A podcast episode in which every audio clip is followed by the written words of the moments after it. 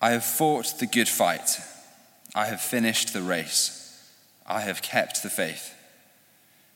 Now there is in store for me the crown of righteousness, which the Lord, the righteous judge, will award to me on that day. And not only to me, but also to all who have longed for his appearing.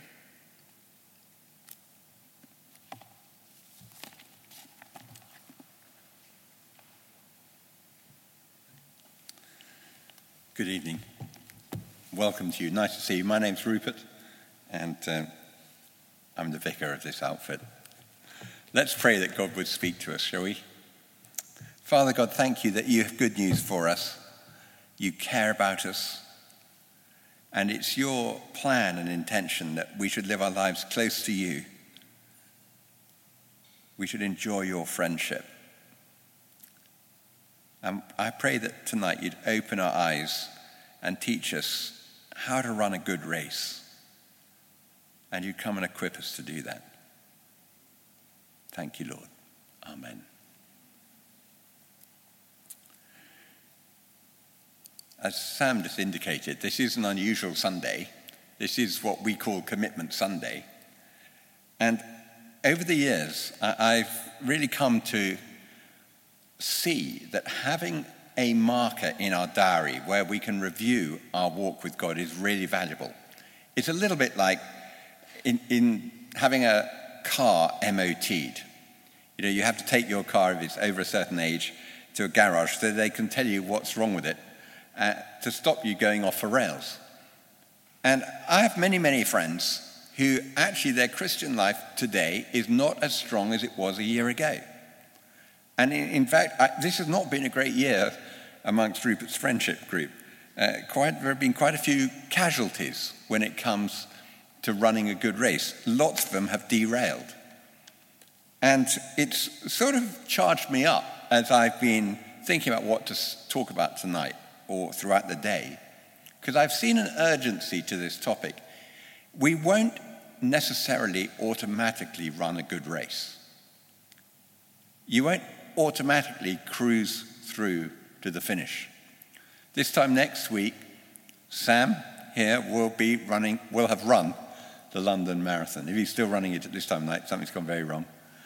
But, but he, will, he will tell you that it, it's not getting to the starting line, which is impressive. There will be many, many, many people who will be at the starting line. It's actually finishing well that is important.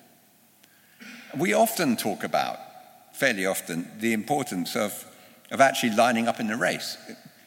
There are plenty of people who, who never occurs to them that trying to live a life that is pleasing to God is the best way to live your life. So we run things like the Alpha course, which is to introduce people to a life which includes Jesus in it. But that's not my topic tonight, how to begin the race. It's how to run a good race throughout your life. Now, you know that on May the 6th, uh, just around the corner, King Charles will be crowned king. You may not know, or you may not have spotted that in that very short reading that you had from 2 Timothy, that there's another coronation that is mentioned here.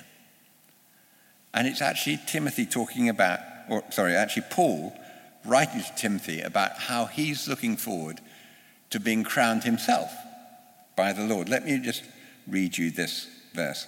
I've fought a good fight. I've finished the race. I've kept the faith. And now there is in store for me the crown of righteousness, which the Lord, the righteous judge, will award to me on that day.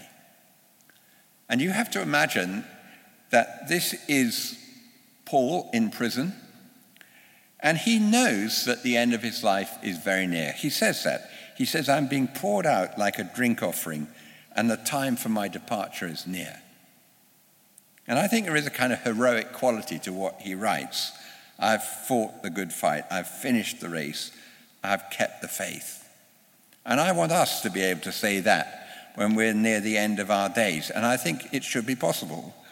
And I want to try and help us to align our lives to make that all the more possible.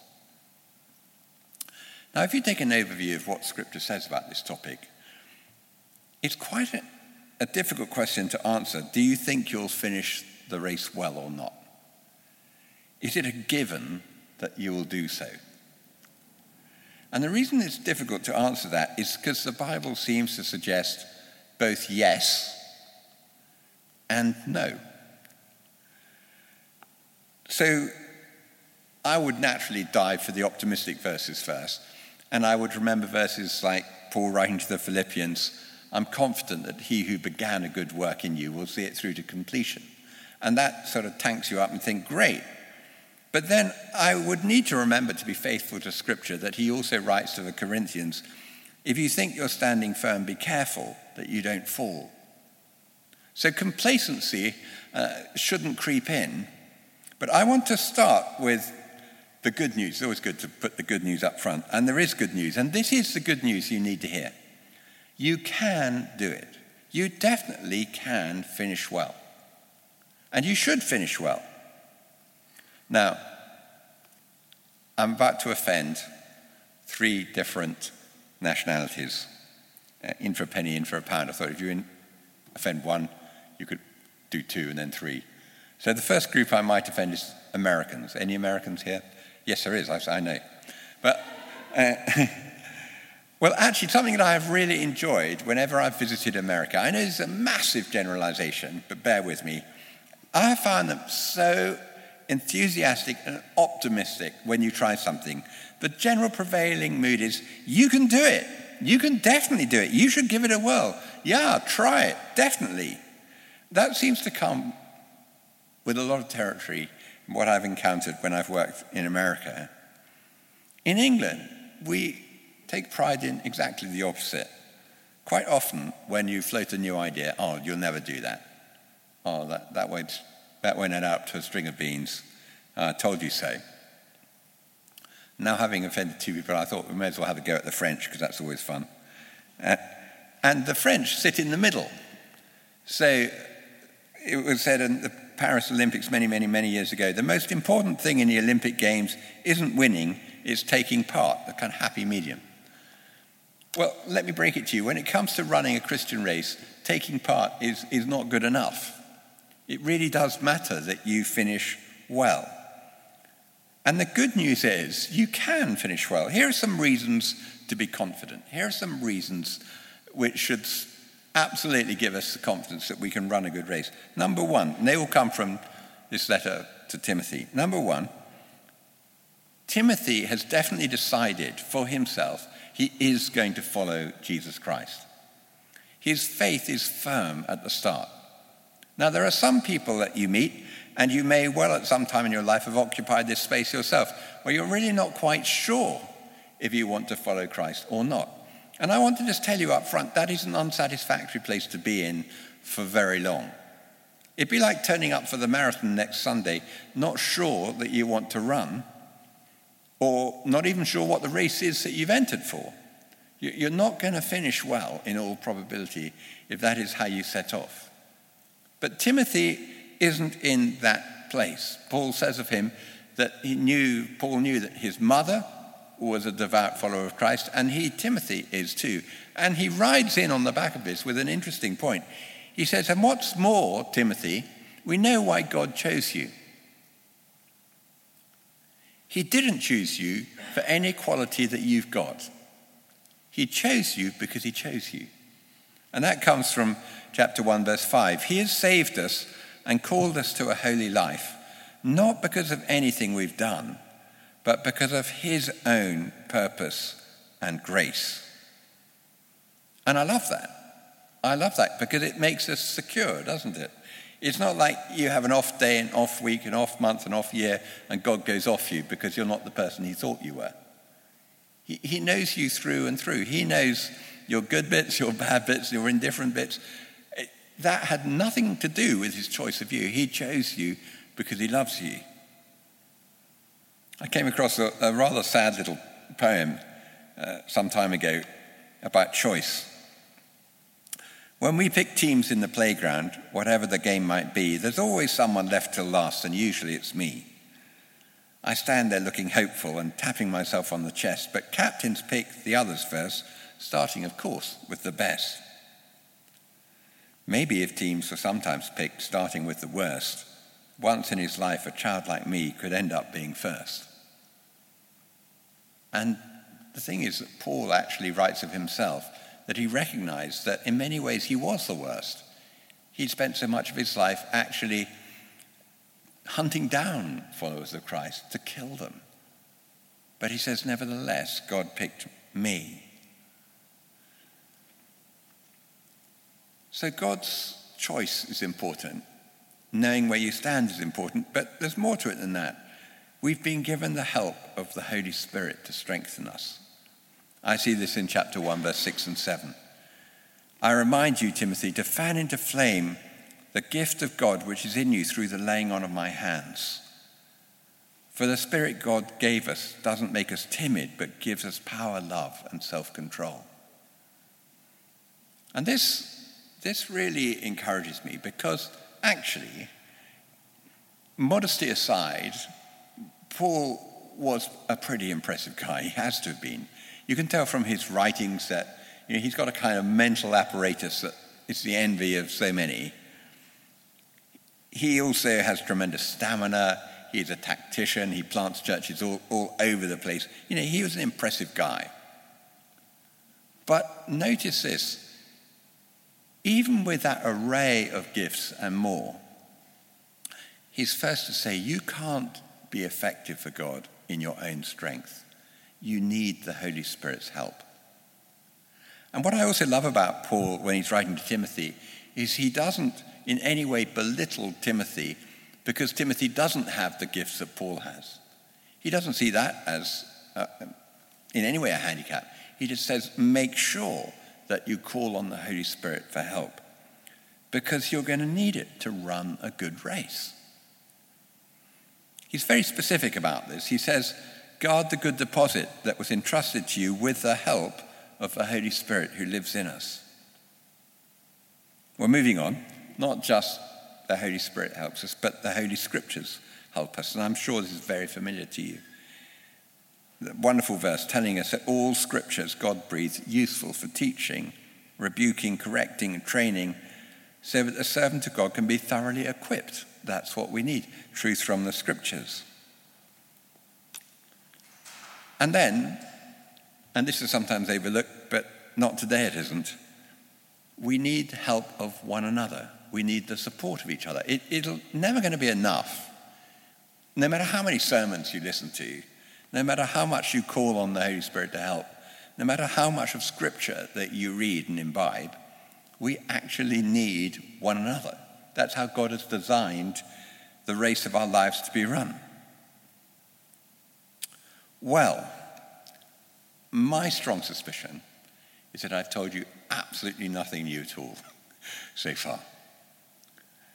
But just because you've heard it before doesn't make it untrue. And frankly, it would make no difference if the Archbishop of Canterbury was sitting right there in the front row. I'd be looking him in the eyes and telling him he needs all these things. Or the Pope, or King Charles. It, it's the same the whole world over. We need these different things in our lives if we're going to run a good race. But here's what's so challenging about it. It's so easy to drift away from the very lifelines that God has given us. Drifting away is every bit as dangerous as somebody coming up, saying, pointing a gun in your face and saying, renounce Christ or I'll shoot. That's not going to happen to most of us. But what could so easily happen is you part company from the very things that would sustain you. And uh, when I just put it like that, you and I can see it. So you could part company with Scripture so easily this week. You could just stop reading Scripture in, on your own. Or you could start to live a lifestyle that you know isn't congruent with what Scripture teaches. And a little voice will go on in your head, and it'll be exactly the same voice as appeared in the Garden of Eden, saying, Did God really say you should not do this? And you'll compromise. And at that moment, your, the strength of your walk with God will get a bit weaker. Uh, when, when I was um, training to be a vicar, we had to go to chapel very early in, in each day. And uh, I remember sitting next to somebody, and as they opened their Bible, there was an inscription in the front of their Bible. And being nosy chap that I was then, still am to some extent, I asked him at the end, What is that that's written at the front of your Bible? And he said, Oh, my mother gave me this Bible. And she wrote the inscription. Here, you can read it, Rupert. And it, it said, This book will keep you away from sin, and sin will keep you away from this book. And it was true. The moment we stop reading the scriptures, we walk away from God. And we get more deaf to his voice. It's so easily done. We could part company with the Spirit so easily just by neglect. It, it's such a, a graphic picture that Paul should use to Timothy when he says, Don't put out the Spirit's fire. And when he says, Fan into flame the gift that God's given you through the laying on of hands. You know, all that's needed for a fire to go out is you just leave it. You, you don't, you don't have to um, pour water on it, you just neglect it and it will go out. We don't want the fire of the Spirit to go out, so we have to pray, seek God and say, Come, Holy Spirit, or parting company with God's people. I mean, COVID did this big time for us as a church. You know, it absolutely blitzed our ability to meet each other and help one another and support each other. And to a great extent, churches are in a recovery period after COVID, which is one of the reasons that we're having Commitment Sunday. To put a stop to this kind of drift that could so easily happen. As if everything I said isn't sort of challenging enough. Tucked into this letter are also two very meaty warnings, actually, where Paul says to Timothy, You know, Timothy, things are going to get worse rather than better. And it's very hard to quantify this, but there is a general feeling amongst many Christians today that it is getting progressively harder to be an out and out Christian in our country. And that shouldn't really surprise us. Let me read you what Paul says to Timothy. There'll be terrible times in the last days. People will be lovers of themselves, lovers of money, boastful, proud, abusive, disobedient to their parents, ungrateful, unholy, without love, unforgiving, slanderous, without self control, brutal, not the lovers of the good, treacherous, rash, conceited, lovers of pleasure rather than lovers of God. Well, thank goodness he was wrong about all that, wasn't he? Hardly. Hardly. But he didn't stop there. It's not just behavior, he says, that was becoming vile, but biblical truth would be challenged and chucked out of the window. He said, The time will come when people won't put up with sound doctrine. Instead, to suit their own desires, they'll gather around them a great number of teachers to say what their itching ears long to hear. Well, at least that's not happening, is it? Oh, of course it is. These are challenging times to run a good race. So, what's to be done? Because I'm still convinced we can make it to the finishing line together well. Well, very briefly, here are a number of ideas. The very first thing is you have to make a personal decision. Did you notice the repetition of the phrase, I have? I have fought the good fight. I have finished the race. I have kept the faith. You have to take personal responsibility for the life that you're living. No one else can do it for you. So you have to decide that you're going to run this race well, like Paul decides. And then, secondly, realize this really is a team activity.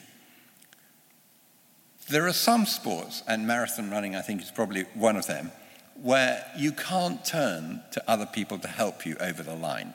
If you do that, you get disqualified.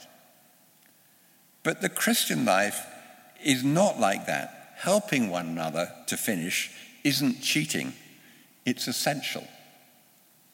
We will all have chapters of our lives when we need to turn to others to help us go forward in this race of life. That is how God has designed life. God willing, over our lifetimes, there will be some times when it seems like the sun is out, the wind's behind, and everything is going swimmingly. But inevitably, there will be hard chapters. They're, they're built into what God has planned for our lives. Paul doesn't hide that from Timothy, actually. He tells them that persecution will come with the territory, it will authenticate your walk with God. But you don't go through this alone. It's a team activity to run a good race. Now, some people have let it be known to me that usually, or, or sometimes anyway, in the past, Commitment Sunday has been a time where um, maybe the vicar or another leader sort of generally browbeat the congregation as to the need to give a lot of money to St. Michael's. and I'm not pretending that it would be a bad thing if you decided to give a lot of money to St. Michael's. It'd be most welcome. But that isn't the purpose of this Commitment Sunday. Pledging finance is part of the deal because if you worship here and this is your spiritual home, why wouldn't you want to do that? But I would say, assuming that we as a congregation continue to be as generous as we have been, that isn't our major, major need.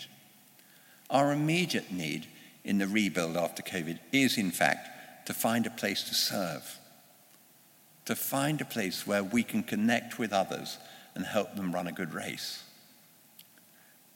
It's been really good to see that little by little new people are choosing to make St. Michael's their spiritual home. But with that has come a need for more people to welcome them, more people to run home groups, more people to get involved with the families ministry and the children's work in the morning. So that's why the emphasis this particular year on Commitment Sunday is on team. And I, I put at the top of my letter, uh, team stands for together everyone achieves more. And Jack, my esteemed colleague, said, Rupert, that's so cheesy that if you do use it, you better say, I know this is cheesy. So, yes, Jack, in deference to you, it's definitely cheesy, but it's memorable. Together, everyone does achieve more. And I, I want to ask you, if, if you want to see, and I do want to see, us at St. Michael's move up a next level, meaning really greeting people well, looking after the people God is bringing to us, we are going to have to do it by teamwork. And I want to encourage you to do it by teamwork. If you're serving God, it's very unlikely that you're going to fall away and drop out of this race. It's one way of making sure that you run a good race. Well, the last, the last thing that I glean from this letter or want to share tonight from it, it is an extraordinary thing that Paul would say to Timothy. Always takes me by surprise. He says, Remember Jesus Christ, risen from the dead. And why it takes me by surprise is if you'd met the risen Jesus, would you ever forget him? Well, evidently you could. And it's only a week after Easter Day, and you might just have forgotten that Jesus rose from the dead. And in your bleakest, blackest, darkest hours, when the race seems really tough, remember Jesus Christ, who rose from the dead, and hope will return. Ultimately, it's God who is faithful.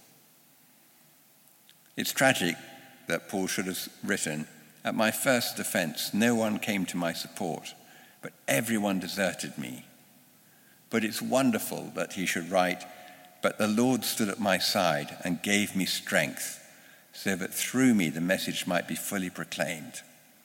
The Lord will rescue me from every evil attack and will bring me safely to his heavenly kingdom. Let's pray. Father God, we thank you that you provide everything that we need to run a good race and finish well. Thank you for the chance, even tonight, just to assess how that race is going, what we're up to. And we pray, we pray, Lord, that you would strengthen us and help us as we resolve to follow you closely. In Jesus' name, Amen. Now, can we, um, Andy, are we able to use the promises? Those of you who did receive a, uh, a letter about Commitment Sunday will know that I was calling upon us to recommit our lives to following Christ. And I think one of the things that actually is really strengthening to do is for us as a community of worshippers here to declare together that this is something we will do together. So Andy's just going to find a slide which has got these commitments. It's up. There we go. Um, I'm going to say the bits in red. Actually, I'm also going to say the bits in black too. But uh, the bits in red are the questions from me, and the bits in black are how you can respond if you want to. Can I ask you to stand? Let me pray first. Lord, we thank you that you have said, I will build my church. And you have said, You are the light of the world. And we pray, Lord, that you would equip us, that we might serve you with all our hearts. And as you hear us say these promises, please hear, Lord, that it's our intention to live to please you and to be obedient to you and to acknowledge this is your church, not ours. In Jesus' name, amen. So I ask you, will you worship Jesus with all your heart and obey and follow him? We will. Jesus is worthy of our worship and commands us to obey and follow him. Will you invite the Holy Spirit to lead you and fill you afresh? We will. Come, Holy Spirit, to equip us, strengthen us, and make us more Christ like. Will you give your time and resources to enable the family of St. Michael's to grow? We will. We are the body of Christ and committed to loving and serving one another. Amen. Amen.